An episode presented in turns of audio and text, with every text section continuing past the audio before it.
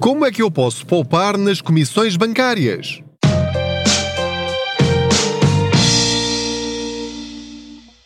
Olá, eu sou o Pedro Anderson, jornalista especializado em finanças pessoais e aproveito as minhas viagens de carro para falar consigo sobre dinheiro, maneiras de nós, eh, enfim, eh, ao fim de cada mês, nos sobrar mais dinheiro na carteira com decisões inteligentes ou não gastando dinheiro em coisas completamente desnecessárias. No fundo, grande parte das nossas decisões financeiras estão nas nossas mãos e isso tem ou faz uma diferença fundamental na forma como nós gerimos a nossa vida financeira.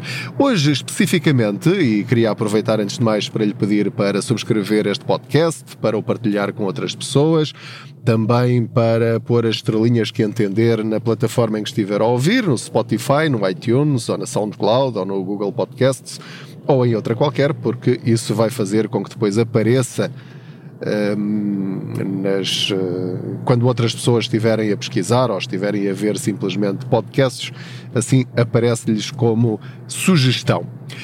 Estou a falar-lhe hoje especificamente sobre comissões bancárias. E isto uh, vem a propósito de estar a gravar este episódio no mês de janeiro de 2023. O mais provável é que você ouça este episódio já depois ao longo dos próximos meses, porque ficará gravado, mas estou a gravar este mês e no final do mês porque legalmente os bancos são obrigados a enviar-lhe, neste mês de janeiro, um extrato de comissões bancárias. É, tem exatamente esse nome e eles são obrigados por lei a enviar-lhe esse documento escrito.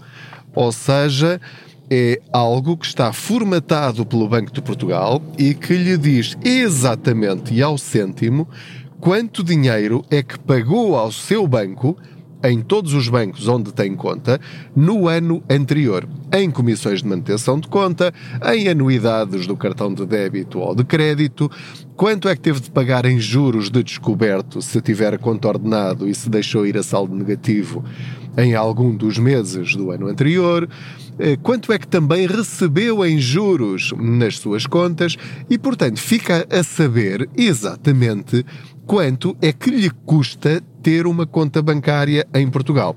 Esse documento é importantíssimo para abrir os seus olhos em sentido financeiro.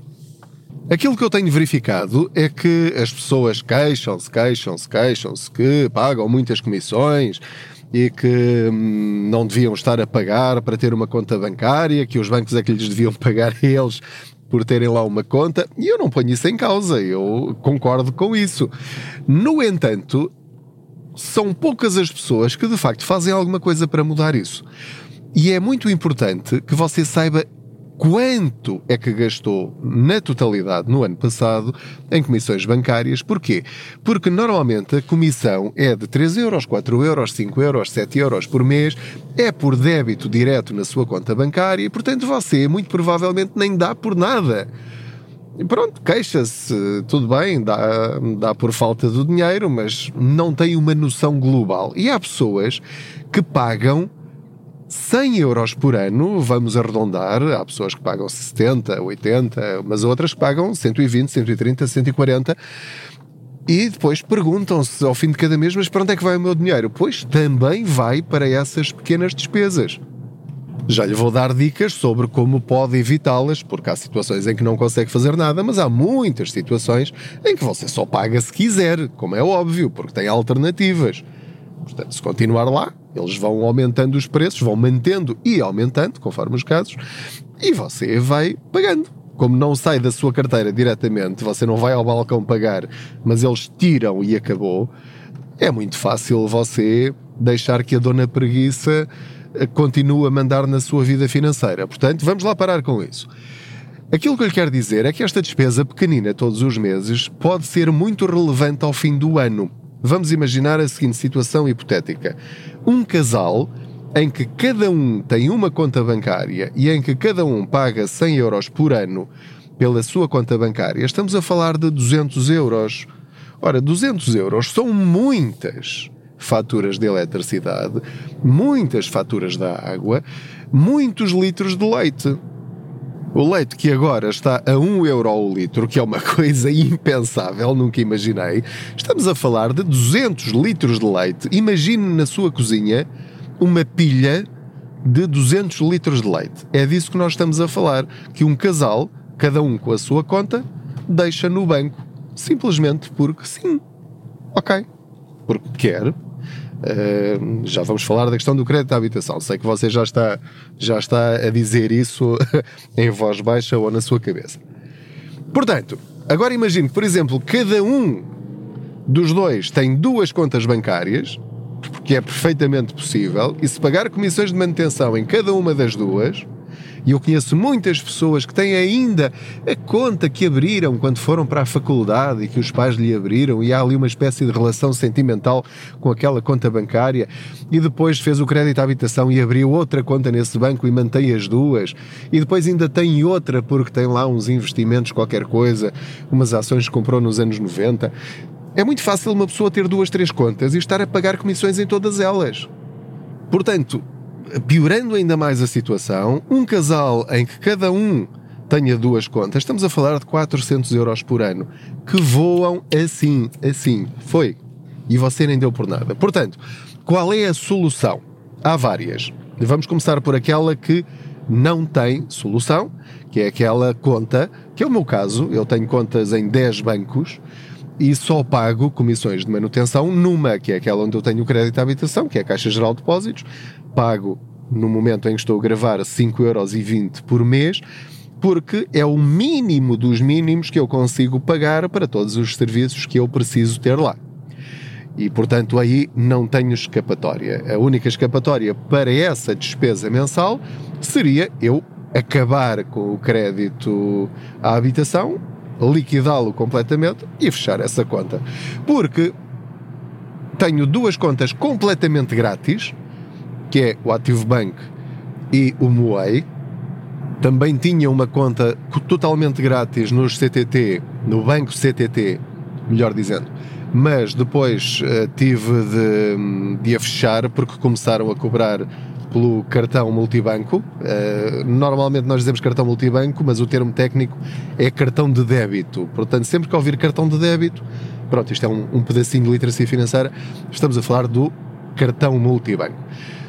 E portanto, como começaram a cobrar, e eu tinha de ter esse cartão eh, de débito ou cartão multibanco para não pagar comissão de manutenção de conta, resolvi fechar a conta, mas isto já foi há, há anos. E portanto, essas são as duas contas completamente gratuitas que lhe sugiro fazer. Não recebo comissões por estar a dizer isto. E todas as outras não pago comissões de manutenção de conta, mas também não tenho cartões de débito dessas contas, porque aí normalmente são pagos. Tenho contas onde e onde não pago nenhuma comissão de manutenção de conta. Tenho também no Banco Invest, é onde tenho os PPRs eh, dos meus filhos. Tenho conta no Banco Best, no Banco BIC.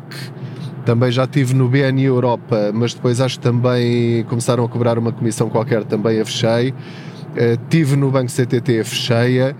Uh, tenho também conta no Banco Inter, também não pago comissões de manutenção de conta, zero. Uh, tenho conta mais onde? Tenho na Revolut, que é estrangeira, tenho no N26, que também é estrangeira. Uh, e portanto eu agora não, não estou a fazer a conta de cabeça, mas sei que tenho contas em 10 bancos e a única comissão de conta que eu pago é na Caixa Geral de Depósitos, 5,20€, como lhe disse. No dia em que qualquer um destes bancos me cobrar uma comissão, a minha primeira decisão será fechá-la e acabou, porque é que eu hei de estar a pagar por algo que não preciso hum, de uma forma absolutamente necessária e imprescindível. Para mim não faz sentido. Portanto, qualquer conta que você tenha na sua vida que não precisa dela e que tem uma conta ao lado alternativa gratuita, é fechá-la e passar tudo para essa nova conta. Pode ter uma uh, pequena trabalheira, mudando se calhar débitos diretos de uma empresa, de um seguro, de outra coisa qualquer, de um cartão de crédito. Ah, tudo bem, mas quer dizer, uh, ter trabalho é uma coisa normal na vida, não é? Nós temos trabalho todos os dias, ou pelo menos tentamos. Para quê? para ganharmos dinheiro. Neste caso, vamos ter um pequenino trabalho não para ganharmos dinheiro, mas sim para não gastarmos dinheiro. Portanto, estamos a aumentar-nos a nós próprios, não gastando dinheiro desnecessariamente. É também uma forma de nos aumentarmos. Portanto, pensa assim: ao fechar esta conta, eu estou a aumentar-me em 100 euros por ano. Fica com 100 euros disponíveis para fazer aquilo que quiser. Divertir-se, Uh, gastar naquilo que lhe interessa, gastar naquilo que não lhe interessa, uh, para um, investir, para fazer o que quiser. Mas aí é você que decide o que faz com esse dinheiro e não o banco. Porque passando o dinheiro para a conta do banco, já é o banco que decide como gastar esses 100 euros e não você. E portanto, nós queremos é ter as rédeas da nossa vida financeira, nós é que mandamos no nosso dinheiro. Nós é que dizemos onde é que ele vai ser gasto. Estando na mão dos outros, já não temos esse poder. Portanto, estamos a despoderar-nos, é? ao contrário de nos empoderarmos, e é isso que nós pretendemos eh, em relação a, às nossas finanças pessoais. Empoderar-nos, ter cada vez mais poder sobre a forma como gerimos as nossas finanças pessoais. Portanto, fechar contas desnecessárias é o primeiro ponto. Segundo, se eu precisar manter aquela conta, se eu só tiver essa conta bancária em Portugal, mesmo que eu tenha lá o crédito à habitação, a solução é muito simples: é transformá-la numa conta de serviços mínimos bancários. Tenha cuidado, eu já lhe falei nisto noutros episódios, isto não é novidade nenhuma. É só porque este mês de janeiro você já recebeu ou vai receber esse, esse extrato de comissões bancárias para lhe abrir os olhos. E atenção, pode chegar por carta, por e-mail ou normalmente. O que acontece é que está lá nas mensagens do banco quando vai ao home banking. Quando vai à página do seu banco, quando entra com o seu nome e código, password, e depois tem lá nas mensagenzinhas um sinalzinho a dizer que recebeu uma nova mensagem. Raras são as pessoas que vão lá ver o que é que lá está, mas você agora vai fazer isso vai, assim que acabar de ouvir este podcast, vai ver no seu telemóvel ou no seu computador se já recebeu esse extrato ou não. Sabendo isso, já sabe, conta de serviços mínimos bancários. Atenção a um pequeno detalhe, como lhe estava a dizer, é que para ter um spread mais baixo, há bancos que uh, têm lá no contrato que têm de ter conta ordenado. O que é que é uma conta ordenado? É aquela que deixa ir a saldo negativo. Portanto, se passar para uma conta de serviços mínimos bancários, é proibido por lei ter essa conta, porque a ideia é as pessoas não se endividarem.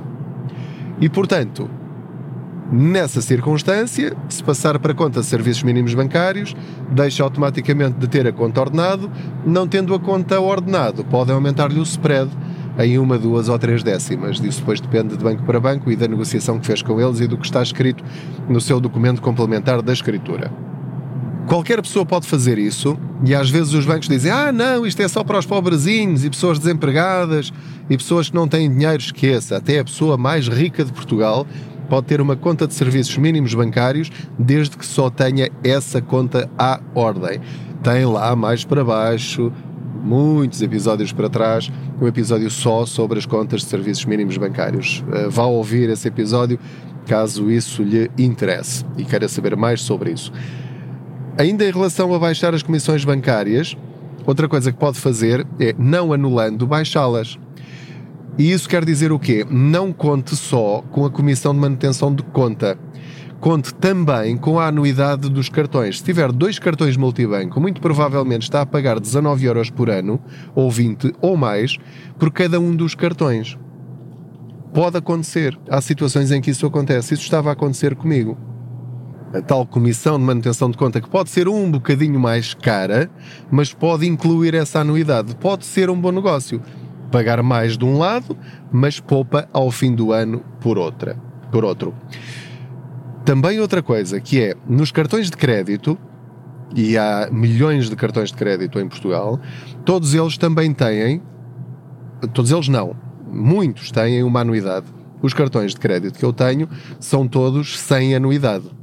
Dou-lhe alguns exemplos. O, o Easync, por exemplo, pode associá-lo a qualquer conta bancária e não paga anuidade. Tem o cartão Universo, tem aqueles cartões das lojas normalmente, das FNACs, etc. Eh, estou a falar agora de cor, vai ter de confirmar uh, o seu se paga anuidade ou não. Mas queria falar-lhe dos cartões de crédito dos bancos.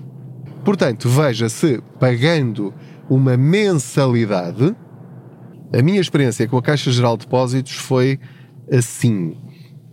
Eles propõem-me, no meu caso, face aos meus rendimentos, que eles têm acesso, eles aproveitam e propõem-me logo um cartão de crédito com um plafond muito superior, a que chamarão Gold, ou Platina, ou Diamante, ou outro nome qualquer, em que é verdade que o plafond para gastar é maior, posso fazer despesas maiores, mas a anuidade também é muito mais cara. Portanto, só para ter aquele cartão, eu teria de pagar, agora estou a dizer valores ao calhas, 36 euros por ano ou 45 euros por ano.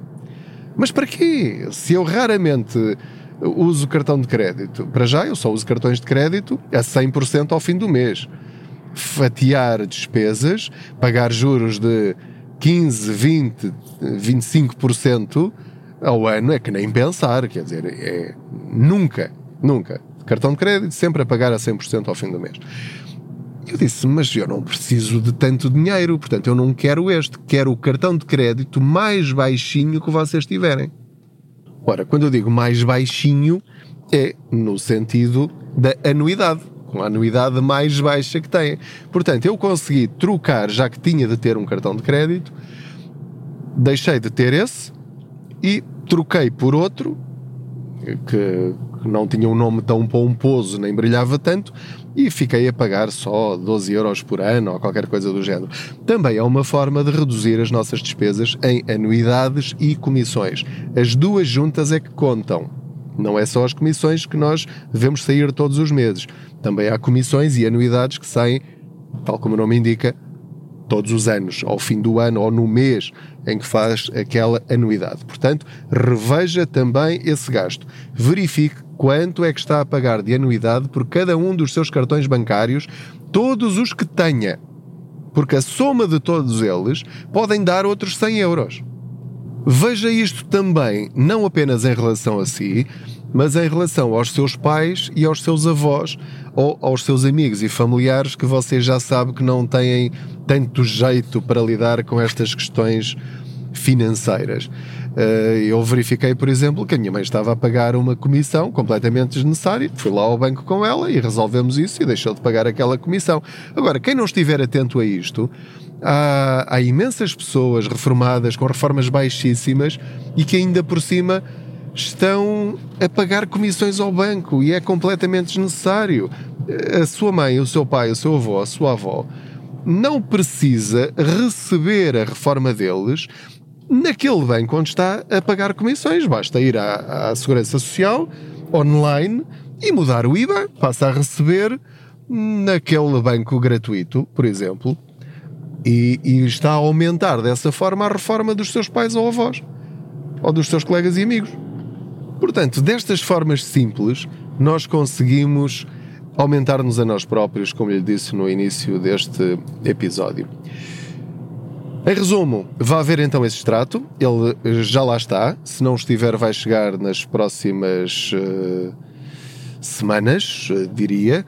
Se não encontrar, ligue para o seu apoio ao cliente do, do seu banco ou bancos e peça especificamente para ter acesso a esse documento para depois tomar as suas próprias decisões. Pelo menos fica a saber quanto está a gastar ao cêntimo e não fica apenas com aquela ideia de ah, eu ando a, a gastar muito em comissões bancárias e isto é um disparate, é um absurdo. Certo, está bem, mas o que é que já fez para mudar isso? Ok? Este é o desafio que eu lhe quero lançar neste episódio. Ora, muito bem, acabei de chegar a casa, muito obrigado pela sua companhia em mais este episódio do podcast. Espero que você, este ano que estamos a começar, eh, tome já decisões eh, mais fortes, incisivas para melhorar a sua vida financeira. Isso é perfeitamente possível. Ouça os três últimos episódios do podcast que têm muito a ver com isto. Coisas que podemos fazer no início do ano para resolver logo tudo até ao final do ano. Há coisas pequenas que nós podemos fazer e que podem mudar bastante a nossa vida e, sobretudo, a nossa atitude em relação ao dinheiro. Não se esqueça de subscrever este podcast, de o partilhar com outros, dar as estrelinhas que entender, de fazer, sobretudo, fazer, fazer. Não diga, ah, está bem, sim, sim, tenho de fazer isso. Não, faça já, ok? É isso mesmo. Muito obrigado, boas poupanças.